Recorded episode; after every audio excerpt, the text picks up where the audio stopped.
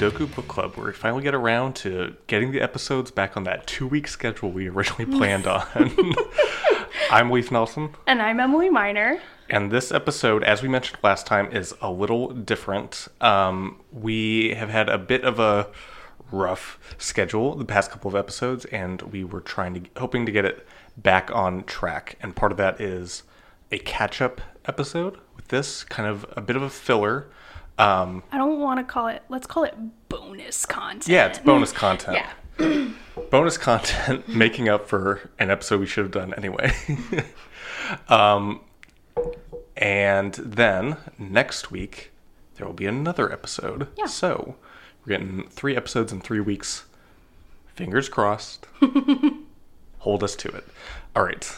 So that means that today we're kind of talking a little bit differently, where we don't have a specific book or movie or anything that we've we're going to talk about it. We're actually going to talk about things that we bought and then consumed when we were supposed to. The past few months. Mm, Yeah. This extent. Yeah. Um, and Emily, do you want to start? Yeah, I would love to. So, this year, starting, um, I guess, late winter, I really got into like a gardening food book um thing.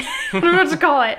Um, I don't know what, like sometime thr over the winter. And I mean, I think I've known for at least a couple of years that I'm interested in gardening, but sometime over the winter I was just like, you know what? I'm going to I'm going to do it and I'm going to do it now. Um so that's sort of the context for what I'm going to talk about is that I started gardening at our local community garden this spring. I like did everything from seed. So like I had broccoli seeds and pepper seeds germinating on our dining room table for like 2 months. Um with these special lamps over them and that was a good time. Um but anyway, I just sort of in general got interested in um local eating. So the first book I I'm read two or really I read one and I'm in the middle of the second. So the one that I have finished it's called Plenty. One man, one woman, and a raucous year of eating locally. And This is by Alisa Smith and JB MacKinnon. So I found this book at our local um, used book used bookstore.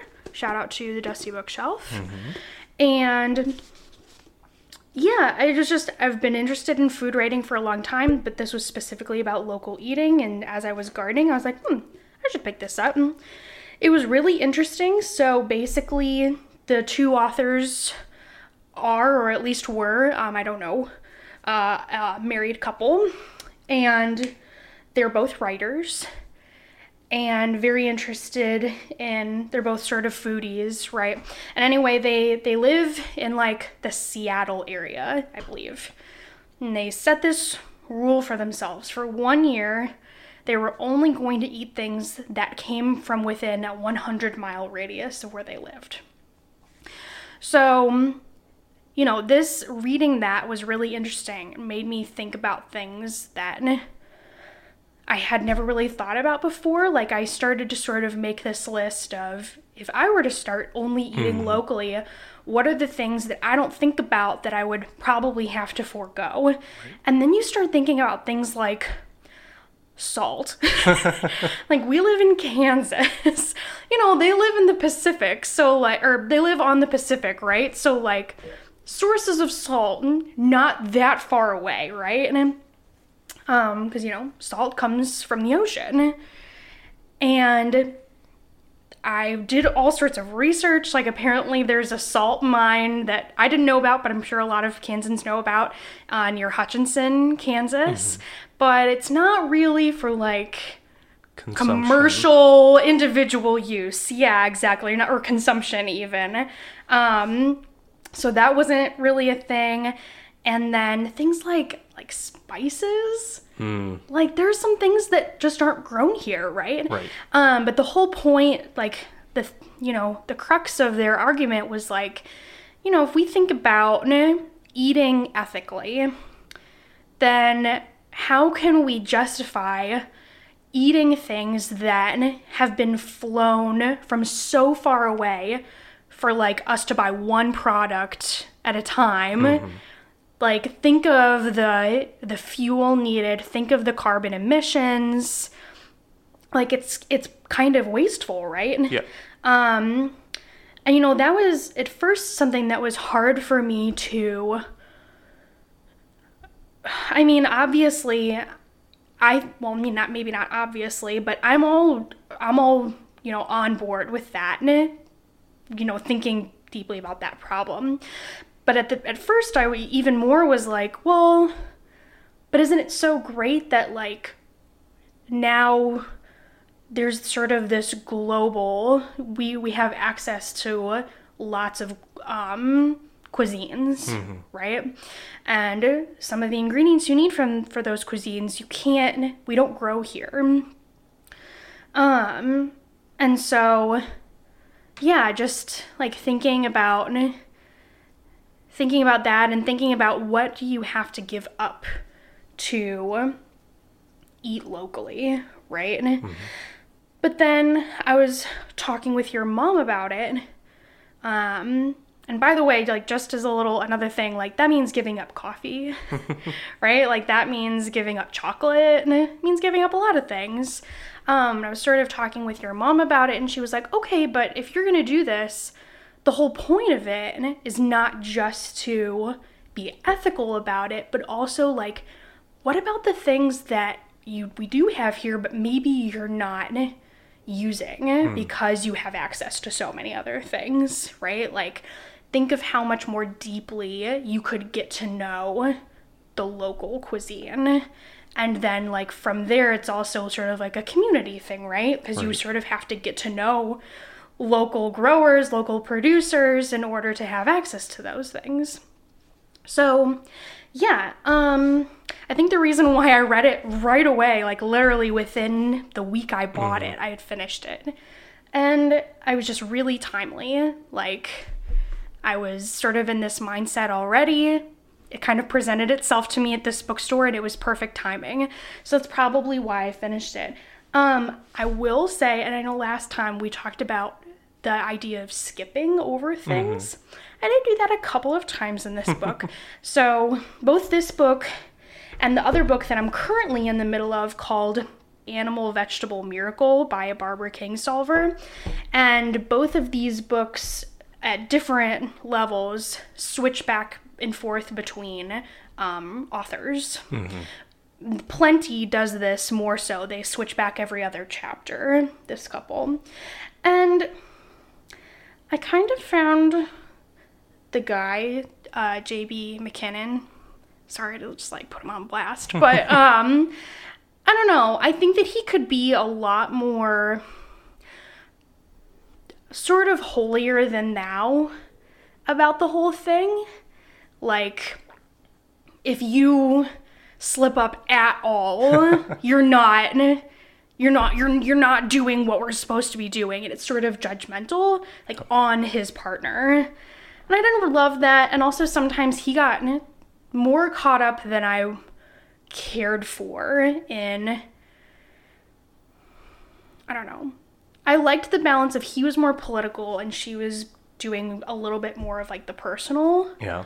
Um, and sometimes, just from his perspective, I didn't always love. I, I was kind of bored by what he was talking about, which is unfortunate because I'm super interested in the political side of this. But mm, so I did skip some of his stuff. But overall, really good book. Glad I read it, and I'm in the middle of the second one. So hopefully that continues. Yeah. the main thing I remember you learning because of this and learning about local stuff is that we can get local shrimp in Kansas. Yes, there is a local shrimp farm. Um, and uh, who was I recently talking to? Who? Oh, that's right. Okay, so was it was it that restaurant that we went to in Wichita? Yep. Yes, so there there's a restaurant in Wichita. We went to it recently. Um, and it was we didn't even realize when we went in, but it was like it's like a local food focused restaurant, very farm to table or however you want to talk about it. I think that that's great, but probably I don't know. I'm obsessed and also critical of pretentious food stuff. Um, but they the waiter we really wanted us to know that the shrimp that was on the menu that night was from the Kansas shrimp farm. Yeah. And it's the only one. And I think that's so cool. And man, if I were rich, that's where we would be getting our shrimp from, but it's like 20 bucks a pound. Wow. Yeah, well, I mean, you know, when mm-hmm. when it's local and it's a pretty, you know, and when you think about other productions, you know, it's a pretty small production, and so you know, it's I I'm not mad at it. I think it's good. We should be, you know, It's just not valuing feasible. labor. It's just not feasible for us, which again is why it. One other thing, one th- problem one argument that I think both of these books get into, or maybe aren't really seeing beyond their blinders on, is they both kind of put it on the consumer. Like, hmm. why aren't you eating more locally? Why Yeah. have we as a society gotten away from this? And I'm like, okay, I think that it's great. You should be taking up a personal stake in this, but that's also a really privileged place to Yeah. be in because it's more costly a lot of the time to buy local. Not all the time. You know, farmers market can be cheapish, depending. Mm-hmm. But like it's still a pretty privileged place to Yeah. be speaking from. I mean, there are Um, people who live in food deserts, and when they live in a food desert, it's not that there's no local food; it's that there's no local like food markets. Right, exactly. Like- right. Um so yeah, it's it's a pretty privileged spl- place to speak from and then you also can get into arguments about like okay, this is you know, this is the same sort of BS argument about like plastic straws, Yeah. right? And I mean, great. I I also try hard to not use single-use plastic. I definitely don't try hard enough. Yeah. But like, I think it's an important issue. At the same time, every single person giving up straws is not going to stop global warming. Yeah. You know what I mean? Like, we have corporations and big oil or whatever you want to call it that, like, for us to really make a big difference, it's not on the individual that's going to save everything. Yes, we need to be involved, but sorry, like corporations sort of made this system in the first place, right? So anyway, that's my little anti-capitalism rant. Um, and now I'm done. Did you have any other questions? No. okay, mm, cool. Mm. So yeah, I'm. I need to stop. So why don't you tell me about one thing that you've been doing? So yeah, a lot of the I have two books I want to talk about. I'll only talk one real quickly. Is we went to the Dusty Bookshelf, which just reopened because they had had a fire a year and a half ago. Yeah. I think no. maybe just a year ago. No, I think Two it was a ago? couple of years ago minimum. Man, okay. Yeah. Yeah, it, it was a, a little while back. They lost a lot of inventory, a lot of their rare books, Yeah. which is sad. But we're glad they're opening. Um, Almost cried when I walked into Yeah. the place when it reopened. Um, and so yeah, I grabbed a couple books and I've read two out of the three already. And one of them that I grabbed is a comic book called Camelot 3000. And it has a very interesting, like, simple cover. I'm sure it used to have like a um, a dust jacket. yeah, dust jacket of some sort that was more specific. But it's like really cool, simple. It's like a gold. Is this embossed? Is that the word for it? yeah. Yes, gold colored embossed on like a simple. I don't know. I'm bad Brown with co- I'm bad with colors, so brown uh, cover looks very cool. It is. It is what it says on the tin. It's King Arthur and the Round Table in the year 3000, as they are all woken up as Britain is under siege from aliens. I forgot about this. yes, it is bad. Um, it takes place in the year 3000, but it looks like it looks like 2005, basically. Other than like the fact that there's like flying cars and things. Is Beyond this written in the 80s? Yeah, late 80s, early 90s. I can't remember. Um, it's one of those early, um, came out like shortly after uh, Watchmen, where it was another like, it was like, it was, it is DC. So it's a DC again trying to get like a, ooh, this is going to be the next big mini series or whatever. So it's only 12 issues and it was meant to be read in its single collection and it's terrible. um, mostly because, for a number of reasons. One, it is supposed to be a thousand years in the future, but the three main superpowers or four main superpowers are still the United States, Russia, China, and then just Africa. It doesn't like Cool. say where it is. It's just Africa, and everything is the exact same. All the jokes are the same. It even does the same, like Ronald Reagan as president joke that um, the Dark Knight does. The, what is it? The Dark Knight Rises. No, what is the Dark Knight Returns? That's what I'm thinking of. Um, but it does it poorly, and also it's a thousand years in the future. So why does that matter? um, and then also the most interesting thing that kept me reading one because comic books are not the hardest to read through. Like you can, I got through this in like a day. Um, is it had it has a trans character specifically all of the knights of the round table are reincarnated um, but they're they are in their like they don't know who they are and then they're like woken up by merlin.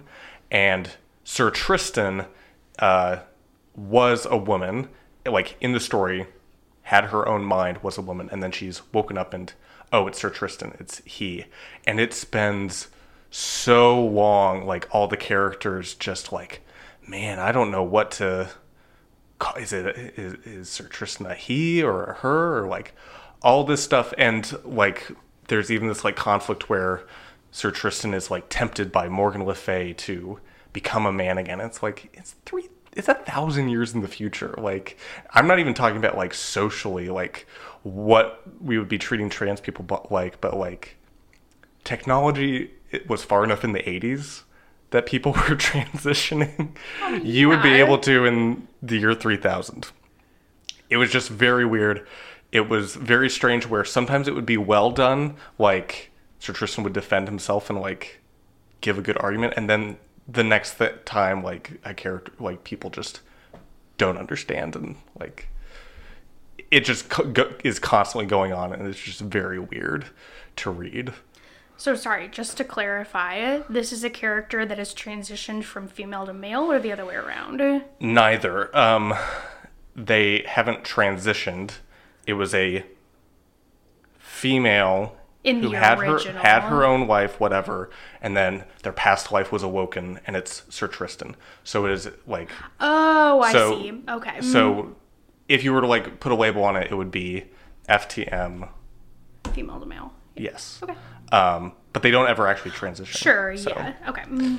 like they're they are just so that was one of the interesting things where like he very much is identifies as male but doesn't feel like after being tempted and then like pushing past that stays in a female body but still identifies as male so that was interesting but everything else around it was trash so Yeah, well. so yeah Good stuff. Yeah. I think I asked all my questions by interrupting you. So no that's great Um, so I can sort of talk about these quickly together.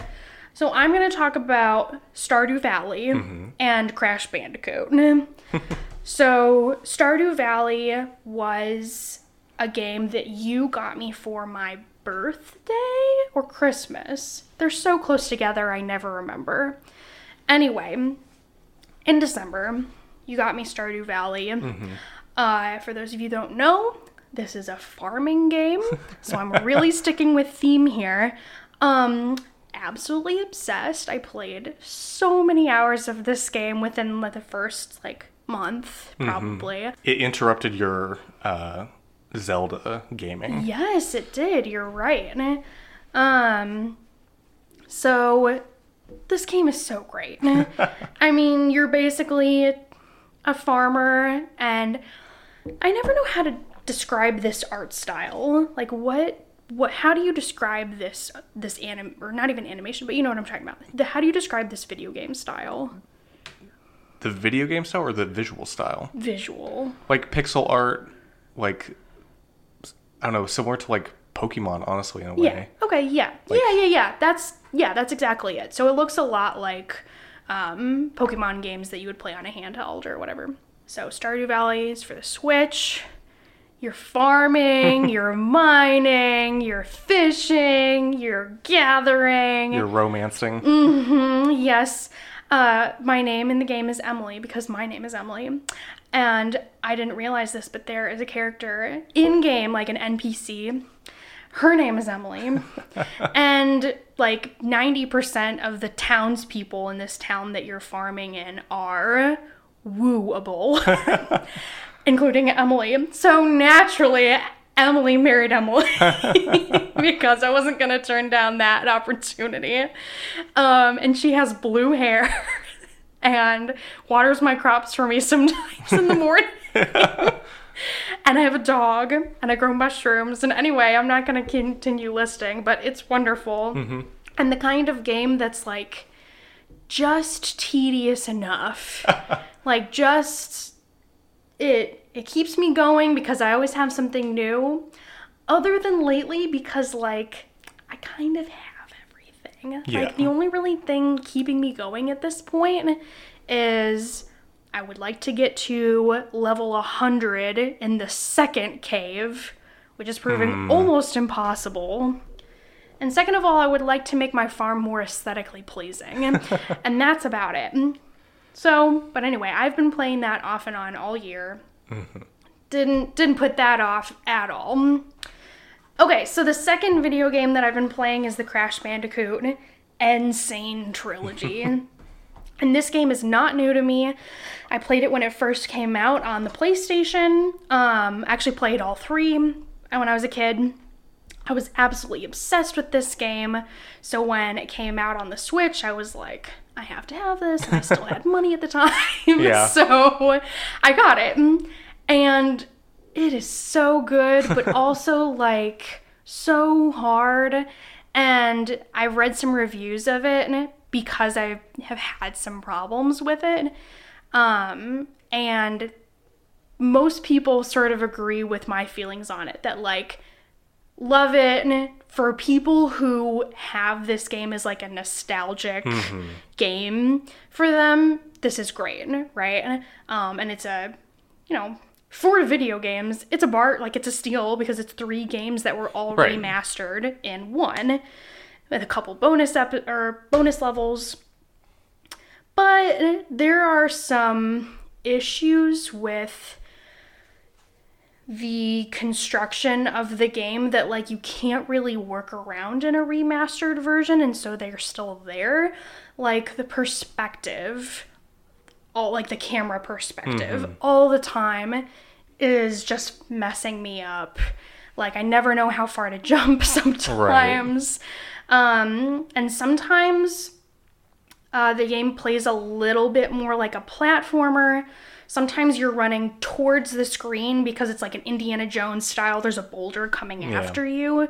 Um, those would be great if my controller worked properly because it's kind of fun. You don't really know what's coming ahead, you know?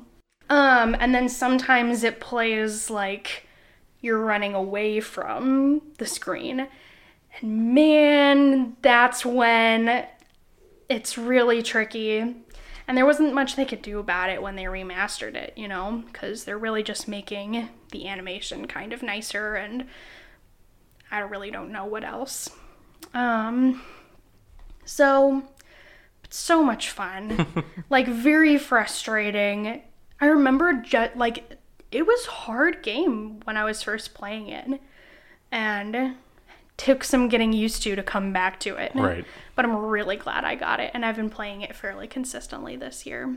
So that's kind of my stuff. Do you have any anything to ask about?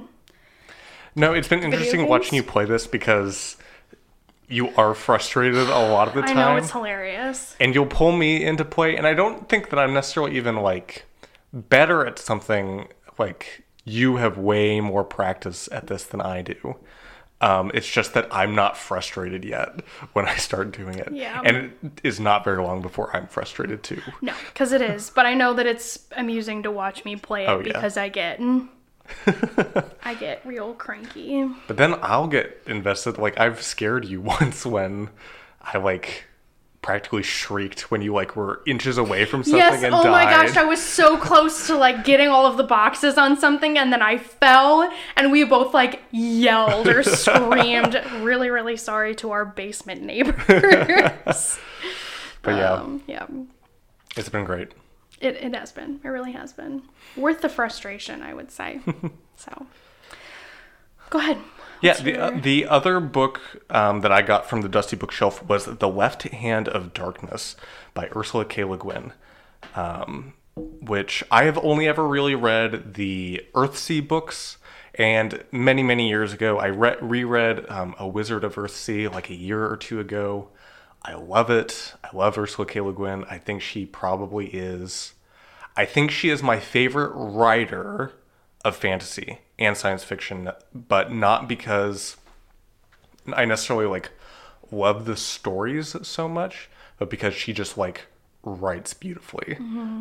Like, um, so Left Hand of Darkness is not fantasy; it's sci-fi. It is about an ambassador from this like galactic federation. I can't remember what they call it, um, but and they're not like a Star Trek Federation where they're all united in one like quote unquote country, but actually like just an, a bunch of planets with their own countries that have all agreed to be part of this federation. I should have looked up what they actually called it because it's not federation. It was something interesting like the Ekumen or something.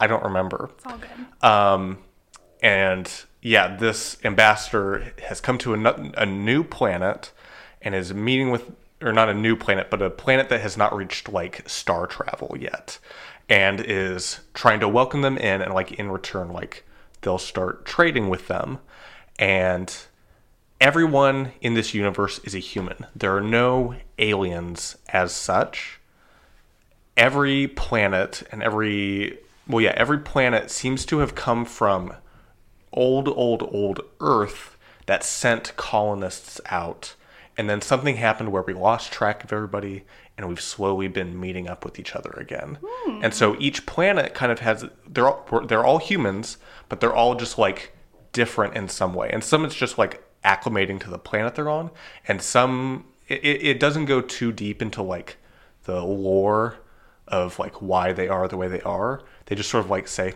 we don't know why. Maybe it's something that the colonists did for who knows what reason. Well, and how long have these different humans been separated? I mean, we're talking thousands of years. I it, it seems like it, it it never gives a year like in AD or what, what's the common era or anything like that. Sure. Like it just it, it doesn't give you a time frame. The pla- you- the planet they're on seems to be somewhere between like the 1940s and like current day because they have like radio and all these other technologies. But um, you were gonna ask something. Oh, I. This is probably goes without saying, but I was just thinking about like the differences in a lot of ways can probably be chalked up to like evolutionary Right. things, right? Like when Yeah. they've been separated for so long. like in the book i think they hint that it was possibly even like experiments being done by like whatever Oh, government was on okay. earth because they don't know Okay. like it's all guessing. Okay. and any signs of former star travel travel are gone. Like they, they just it doesn't exist. Um, but the main thing with this planet which is called winter because it is much much colder than earth is um, is that there is no gender on the planet. Um, and in a way, there's no sex either, um, like physical sex, because everyone has both male and female sex organs.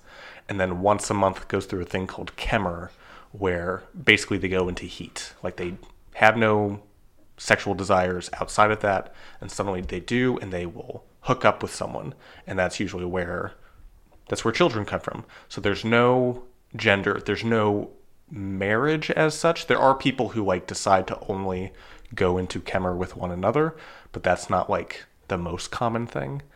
Can I ask a question? Yeah. I'm curious. So, like, is kemmer only for reproductive purposes? Is there any such thing as like sexual activity just for the pleasure of it? Yeah, because it's not. There's no guarantee that they're going to have a kid. Oh, and okay. there's no. I can't remember. I can't remember like birth control ever came up. I can't remember if that came up in the book or not. Um, that wasn't really the focus of it. Um, It's not super common to talk about that. well, that's the thing. Like, I think Le Guin would write sure, about it. sure, sure, sure. That's true. Um, but I don't. Rem- I, I just don't remember if they brought it up. They do um, on Winter. There are perverts, but they're not like necessarily how we would think of it. Perverts on uh, Winter are people who are in Kemmer all the time. Oh. Like it is. It's like a genetic thing. so, like, they don't sh- literally a perversion. yeah. Okay. And yeah, it, it, it's just very interesting. And, and I've talked so much about this because the world and everything that goes into it is really interesting. There were, um, in between the story, there would be, um, she would give like short little like mythologies or like stories from the history of this world. Just super, super interesting, super like, I don't know, like she will, she has this specific mood throughout the main story, and then when she turns to like a myth, like you can just feel it change. Like it just has a different tone throughout it. And I think she's just like amazing in every way. And overall, the story was kind of boring. Like, Oh, really? It like it was kind of disappointing to me in the end. And I won't spoil it. Like, I don't know if there's much to spoil, but like there's like a love story kind of going on. There's like um, this socio-political intrigue going on as two different countries are about to go to war. It, it, it's all very interesting, and in the end, to me, didn't feel like it was satisfying. Um, because she, the thing she decided to focus on was the relationship, and even that, even when she was focusing on it, didn't feel like it was enough for me. So I think again, I think she writes beautifully, and that's why I stuck with it. But it just sort of like at a certain point, it just felt like I was reading it because I had gotten this far, and it's good writing, so I'll stick with it. So, do you think that you read it right away because you already know that you like her as an author, or I read it right away for a couple of reasons. Yeah, because I like her as an author, but the other reason is, well, the reason that we kind of been late with episodes is because my grandfather fell a few months back, and I basically just became his caretaker for like a month, um, off and on with other family members. But um, he had a fall, he cracked his kneecap, and I just was up there to help him get around. And that just gave me a lot of free time. yeah. And so I spent a lot of that time reading books and um, writing notes for D&D because I am currently running a few less now, but uh, I was at one time running four different games, all different campaigns. So takes a lot of prep work for that sort of stuff, and and I had the time, so that's why I kind of like got into that. I, I also read. Um, man, I, I didn't even want to talk about this originally, but I also was reading a lot of JoJo's Bizarre Adventure, which is just a weird, weird, weird manga. I'm not going to go into it because I probably will when I finally finish it. Um, but yeah, it was. That's what I've been. That that's what I had been spending my time at. It's amazing what boredom can make us do. Mm-hmm. So, It was also amazing how much I didn't spend reading while I was still bored. Like if I got tired reading that book or something else, a book I had already read before, I would just sort of like write notes to myself and not quickly. It's not like I'm journaling. It's just like write a bit and then just stare off and just hang around, yeah. yeah, I don't know. It was very different. Uh, my grandparents are not the most, um, well, especially when you're injured, not the most mobile and like active. So it was interesting just spending literal hours doing nothing and not having great internet access either. And they're not particularly, I don't know. I mean, I think that your grandpa has this like fam like like Hmm. in your family, he's like the talker, but not like all the time. like Oh, no. your grandparents really are not super talkative people when it's just them at home, I, I would say. yeah. Um so yeah, it's like a lot of quiet time. Mm-hmm. Yep. My grandpa was reading literal My grandpa will read the encyclopedia for fun. Like, just go right through it. That is something I cannot relate to, but hey, everybody has their thing. Yeah. So Did you have another thing to? to no, sorry, I sort of talked about both video games at Okay, once. then I'll talk about two things at once because okay. I am ending on. I decided to start with the worst and end with the best because the last thing that I just bought and like zoomed through was a video game called The Outer Wilds. Um, I had first seen like a review for it on Reddit somewhere, and the when the first thing tells you that when the title tells you that it's like the best game of the year, and then the second line tells you that there are spoilers literally for the entire game, like I couldn't read it, but I was intrigued. And then um, a streamer I watched, Day9, um, played through, started playing it. He played for like four ish hours. And after he was done with the first hour, I bought the game because it looked amazing and it just everything about it was great. So, for those of you that don't know, The Outer Wilds is a it's a it's a sandbox like exploration game where you're a alien who um, it's called a Hearthian because your planet is called Timber Hearth. It's basically an Earth-like planet, and you go exploring your little solar system. So you have a sun, you have a couple uh, planets that you can travel to, and there's also like a comet and some other things you can discover. And I will also try not to spoil anything because I don't know how to explain a game like this where there is very little actual mystery going on. Like when I finally finished the game, which when I finished it, I, I've kind of realized I could probably count the number of games I've completed like on both hands. Like I just am not that kind of person. I once I get like the gist of a game, I will keep playing it and then usually just quit. Um, which is really terrible for story based games. but I the point of the game is not necessarily solving the mystery, which there is one, and it was great when I did solve it.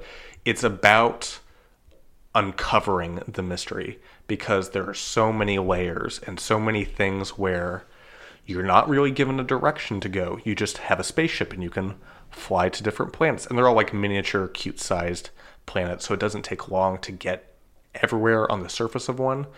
Um, but every single one of them has their own little quirks and things that if you just were to go there, you'll find a few things and it's interesting.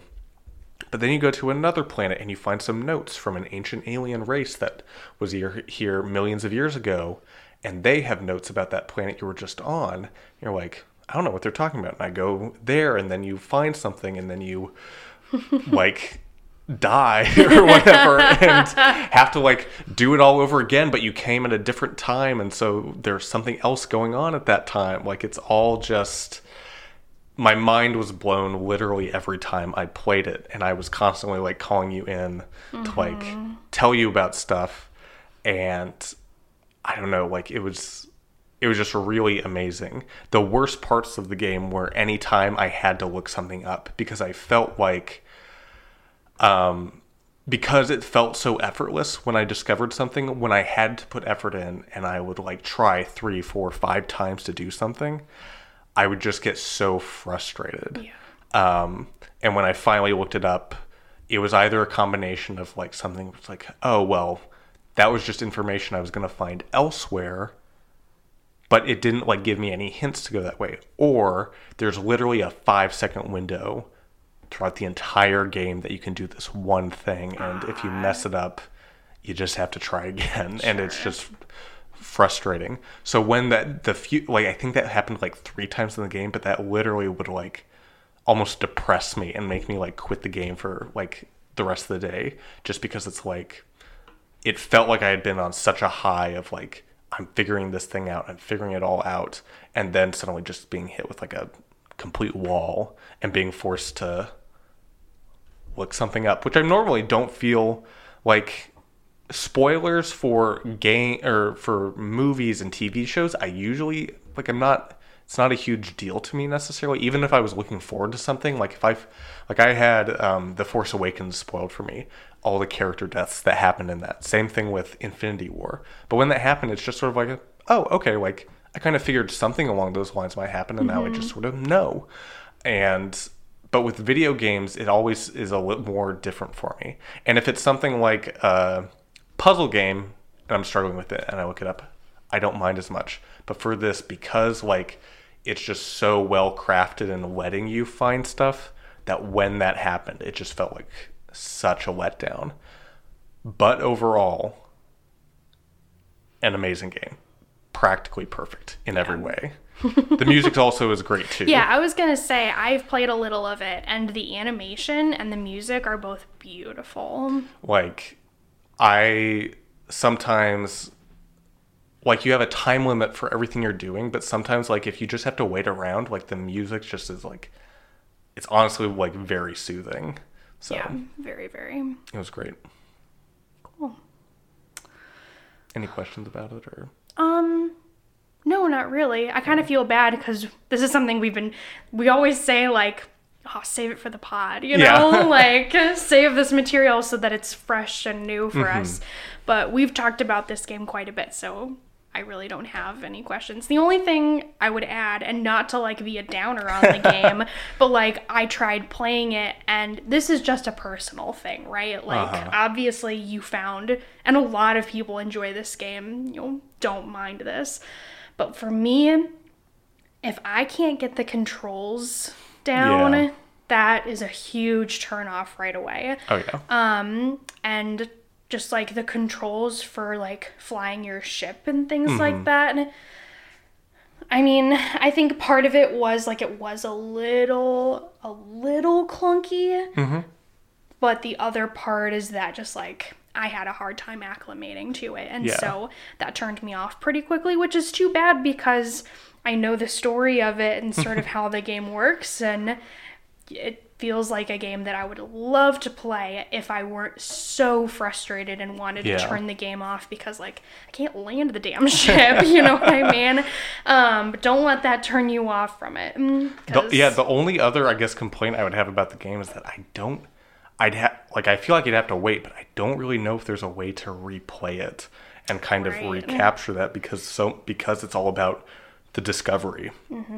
That and not knowing experience. Yeah, seeing something that like you're supposed to reach but you don't know the mechanics of getting there. It's not like um Dark Souls or some sort of platform where you know like, "Oh, I have to go get that key to get to the place."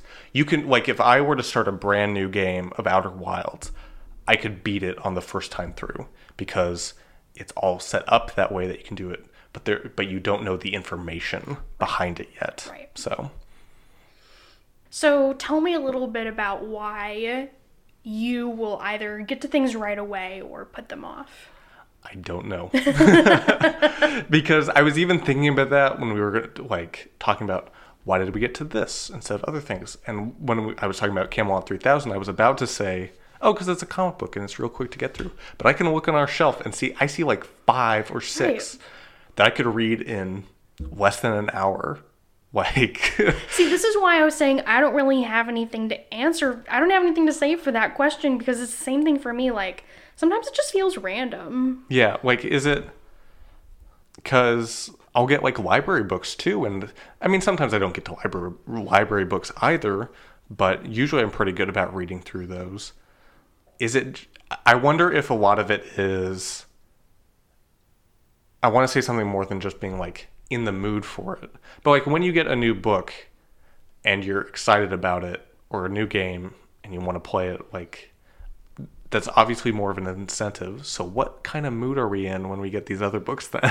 Well, and that's the thing. Like, you know, I sort of gave, I don't know, because I gave the reason that, well, I read these books on local eating because it was timely. Well, I get a lot of other things that are timely or Yeah. like make sense with what I'm interested in, and that's why I buy them. Mm-hmm. Like, okay, your mom bought me this Schulz biography mhm. in at Christmas. And I feel so bad. So sorry, Liz, if you're listening to this, because you've asked me several times if I have finally started it, and I haven't. And like, I love peanuts. Like, I have so many peanuts things. and this isn't an invitation to get me peanuts things, but like, I just have a lot of peanuts related stuff. And still, this Charles Schulz biography is just sitting on my shelf. Like, who knows? Yeah. You know? I really. I think.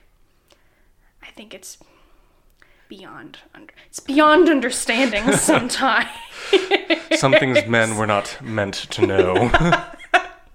Goodness, I think that's a good place to stop.